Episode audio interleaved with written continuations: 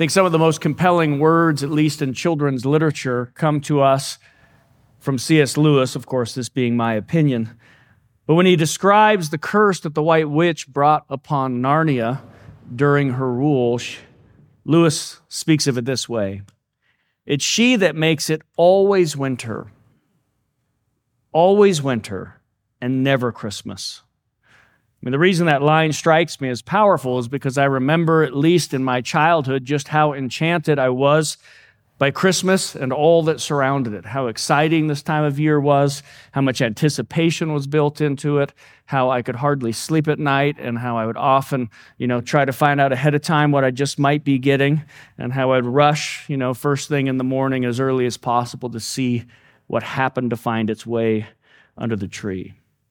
And it, it's not just a glorious day because of all the anticipation of gifts as a child, but Christmas does come to us and what is one of the uh, busier or more difficult seasons of the year. I mean, especially as a kid, summer has passed and it's not anywhere near in your future. Uh, the days are getting shorter, it's getting darker in the evening, playtime has ended earlier, the homework is stacking up, the grades are all coming due, and all you have to look forward to for quite some time is more school and more school after that. I mean, the business of life seemed to be at its height at this point of the year. And on top of that, the weather had changed. And, you know, depending on where you grew up, uh, if you grew up in California, this isn't as true. Uh, but, you know, the joys of spring and summer were long past, and autumn kind of played its last little joke on you and showed you color for the last time, you know, for about six months. And then all was gray. You know, and in the middle of that darkness and in the middle of that drudgery, lands Christmas. And as a kid, there's just nothing better, nothing more magical than that. And the lights get put up, the homes are decorated, the presents are wrapped, the treats are made, the family is together. It really is light in the midst of darkness. In fact, I mean, it's been shown that colder, darker, and more dreary cultures, uh, that the peoples of those cultures find Christmas all the more necessary to celebrate. Their traditions are far more elaborate and they make a much bigger deal out of it uh, than maybe we do here in Southern California. But I mean, imagine if there were no Christmas. I mean, imagine if there was no break. It was just instead this gray, lifeless gloom of winter and no bright light coming in the middle of it. I mean, that's what Lewis really wants us to understand or at least feel. And the, the good part is children can feel that. I mean, they know how terrible that would be. I mean, you might have lost your Christmas spirit, uh, but you know this is what at least Lewis is trying to tell us. It speaks to that reality of you know uh, an existence where there is just pain, where there's no hope or no light at the end of the tunnel. The feeling when one gets, you know, when when things are hard and there's just no end in the foreseeable future. I mean, some of you know that kind of feeling. It's just not that summer's not coming. Mean, we lost those a long time ago as adults. But there are painful scenarios that seem like they just won't end in this life. And if you think about them too long, it causes all sorts of inner turmoil. I mean, the pain of broken relationships that can't seem to be mended. I mean, this time of year exacerbates that and, and, puts a microscope on it all the more. Or the pain of disease that can't always be cured and doesn't give you a day off, or the pain of the loss, you know, of a dear one who isn't here to celebrate any longer. That idea that it's always winter in those regards and never Christmas. And that's a bit dark for a Christmas morning, uh, or at least a Christmas Eve morning, isn't it? But the reason I bring this up is because that's the backdrop of the text that we have this morning that there's only darkness in the foreseeable future. Israel has lived a pretty shoddy existence as far as God is concerned. He's begun to punish her, and her future is even darker than her past, and He has promised her that. And into that dark reality, this word that we hear in Isaiah 9 is spoken. A promise is given that will interrupt what looks like this endless cycle of darkness. And it's so good, the news is so good that it demands a party. I mean, that's what God is saying to us. I mean, it's a text we all know. Uh, I'm sure you get it on some cards this time of year, and I do hope by the Spirit of God this morning it will impact us in a fresh way. I mean, the joy of this day would rise from the gift that was given so many years ago. I pray that it would make sense, would provide a framework for all the gifts that will be given, you know, in the next few days based on this reality that really would show you that there's a reason. There is a bright light in the midst of the darkness. And so the first thing I want us to see this morning is a wearying people punished, a wearying people punished. I mean, our text begins, listen to the language, those who walked in darkness. And those who walk in the deep darkness, the, the literal translation of that is those who walk in the shadow of death. Uh, that same shadow of death that we know about from Psalm 23, that most famous text, the valley of the shadow of death, it says, These people are in dwelling in that, that sort of existence. I mean, the text is written to the 12 tri- uh, the 10 tribes of Israel at this time, the northern kingdom, during a time when their life really just looks like a death march that's about to get worse. I mean, the chapters before ours, chapter 8, uh, read how it ends when you have time this week. Uh, it, it ends where it says, You will see nothing but distress, darkness, and gloom because you have despised me and not obeyed my word. I mean, if that's the preceding to our text, this great word of comfort in chapter 9, if it's preceded by it's just distress, darkness, and gloom, that's your future. As soon as our text is finished, the good news part, uh, immediately following God ramps up the judgment that he's going to bring on these 10 tribes. He says, if you think it's bad now, just, just wait. It's going to get worse. He says, you're going to try to rebuild your cities, and as soon as you try, I'm going to send in the Syrians and the Philistines, and they're going to tear it down brick by brick. You don't listen to what I say, and so I will not listen to your cries, not even to the cries of your fatherless or your widows. And he says, I'm going to scorch the land and the people will be like fuel for the fire. I mean, the kind of Bible verses that people avoid uh, because they make God look real bad or sound real angry. Well, these are the verses that are going to follow the text that we're reading this morning. By the end, he says there will be two choices. You have two choices as, as my people. You can either crouch among the prisoners and live there, or lay down among the dead and die in the battlefield. It's pretty dark. But what is maybe more difficult is that with every step further down into this descent into the dark abyss, God says, for all of this, his anger is not turned away and his hand is still stretched out. And that's the prophetic way of saying, if you think this is bad, just so you know, God's not tired of punishing you yet. He's not lost his anger. Even though you've received all this discipline, he does not feel like he has gotten his full retribution yet. It's a pretty scary portion of Israel's history. And this is where our text sits darkness in front of it, darkness behind it, and then this shining bright light in the middle of it. Israel is a place, Israel is in this place of darkness because of what she has done to God time and time again. She just refuses to listen. And so, as she dwells in the valley of the shadow of death, God says, I will not be with you, not as a friend, but I will be against you. And then all of a sudden, I mean, we're almost assaulted by this good news. And so I want us to see next a weary world rejoices. Uh, we know that Christmas is a festal day, so you know the introductory point we want to get past fairly quick.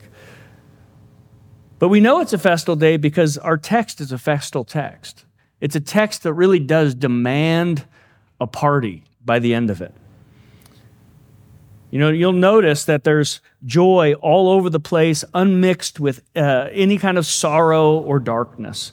You see it in verses 1 and 3 and following. It goes from, you know, darkness to dancing. It's, it begins at verse 1, but there will be no gloom. I mean, consider what we have just heard in chapter 8 and what we'll hear later in chapter 9. He says, At this point in history, no more gloom. There's not going to be any more darkness. In verse 3, you have increased the nation's joy. They're going to rejoice like at harvest time. Now, we aren't in an agrarian society, so this may not mean much to us. But I mean, we can, I'm sure, imagine it. Think of the joy that would come after a full year's worth of labor. You know, you've plowed and you've planted and you've tended and you've protected and you've prayed for weather and you've beat off, you know, varmints and you've, you know, prayed that blight wouldn't come and hit your crops. And now, uh, after all of that year of work, the work is all done. The barns are full. All is well.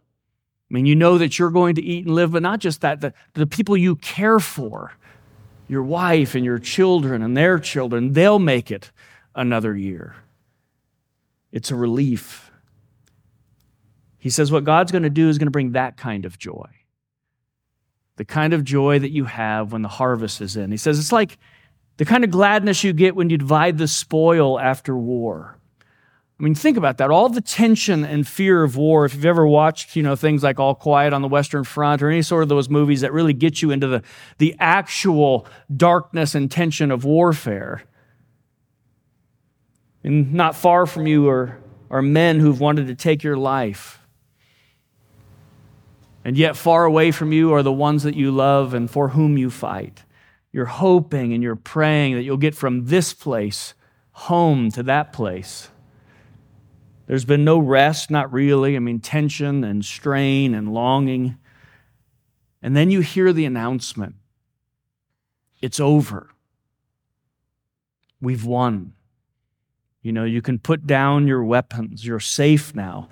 So safe that you can start splitting up the enemy's goods and deciding who gets to keep what. So safe that you can burn your weapons and your uniform, you know, in a huge bonfire I mean, it's over. I mean, this is the time that you've longed for. It's the time, you know, that Kenny Rogers sang about, or it's the time, you know, this is the time for counting uh, because the dealing's done. It's all done. Everything is complete.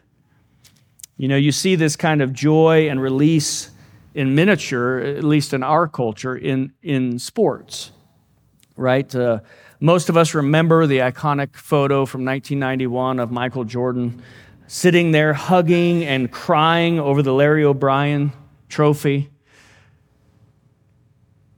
And that became quite the story because it had been on record just how unemotional, at least with those sorts of emotions, Michael Jordan was. He was just driven. He didn't have time for feelings or emoting.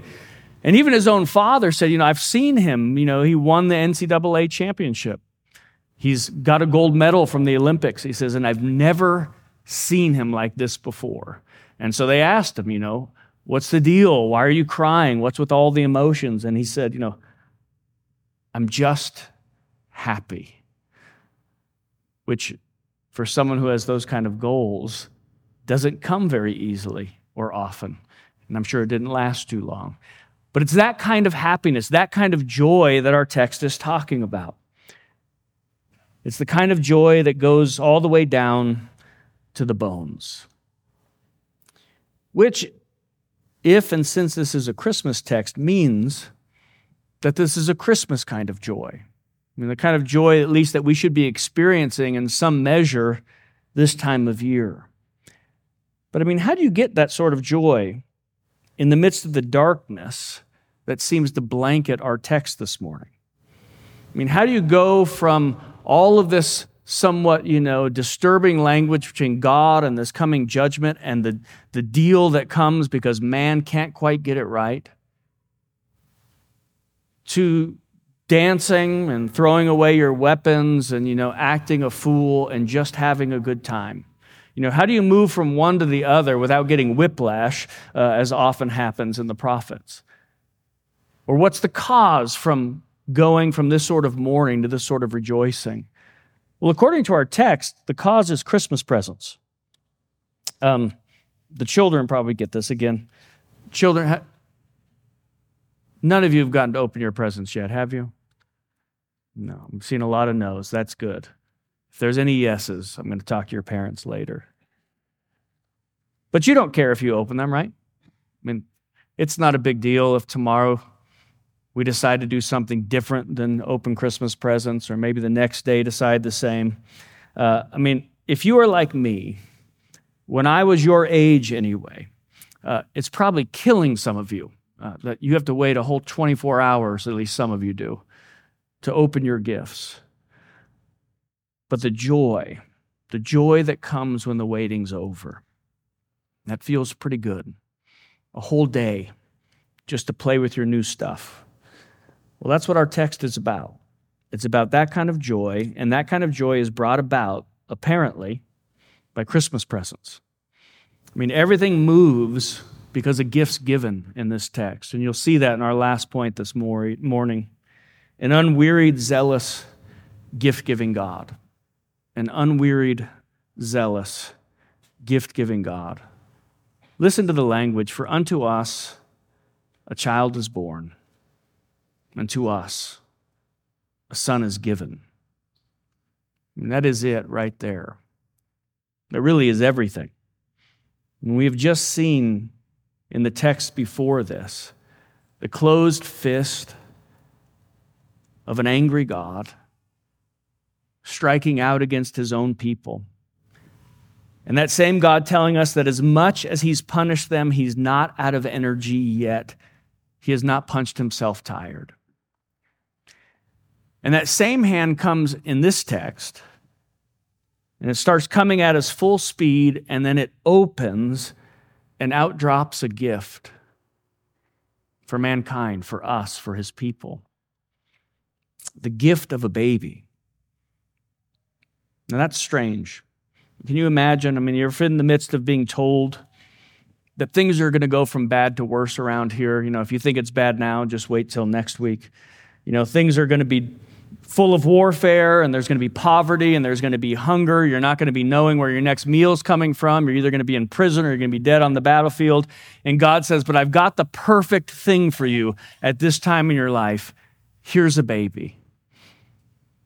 You know, that's not usually what we're looking for when we're looking for relief. And don't get me wrong, I love children as much as the next guy. I mean, I love my children as much as the next guy. Maybe not yours, no. Um, they are indeed a blessing from the Lord. But in times of distress and warfare, the idea that you're bringing another life into the world while all are in danger is hardly, or at least seems hardly like good news. I mean, if you're broke, it's hardly a solution to your poverty. Uh, if you're tired, it doesn't seem to answer the questions of your weariness. I mean, if you look deep in the eyes of the young parents around you, you will see that it is not an answer to that kind of question. But it's what God gives. And that's why we're here this morning. Because the only thing that's stronger than God's wrath against sin is his love and his zeal to save sinners, to rescue, to give to you that which you could not get for yourself.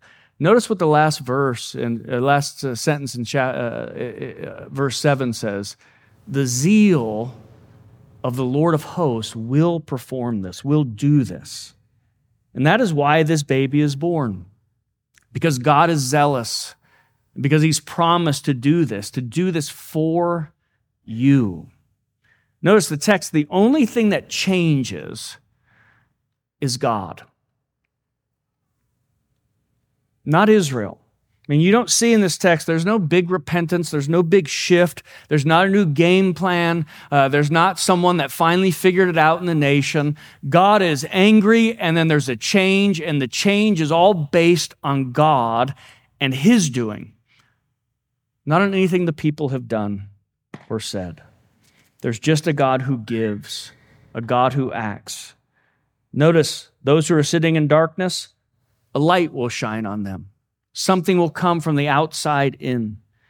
He says again, God will multiply you. He will increase your joy. He will break the oppressor's yoke. Because he is zealous, he will do all of it.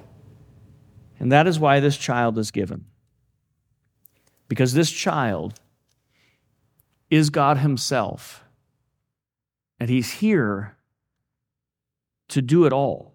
I mean, he will fight the enemy, he will obey the Father that we could not obey. He will even quench God's wrath, so much so that God has no more wrath to give, that it will all be poured out on this one. For God so loved the world that he gave. You see, lying in this manger is God's great act of war and salvation. I mean, this baby holds the key to peace on earth. I mean, the real kind of peace where people can put their guns away once and for all, turn them into gardening tools because they just don't need them for that sort of protection anymore.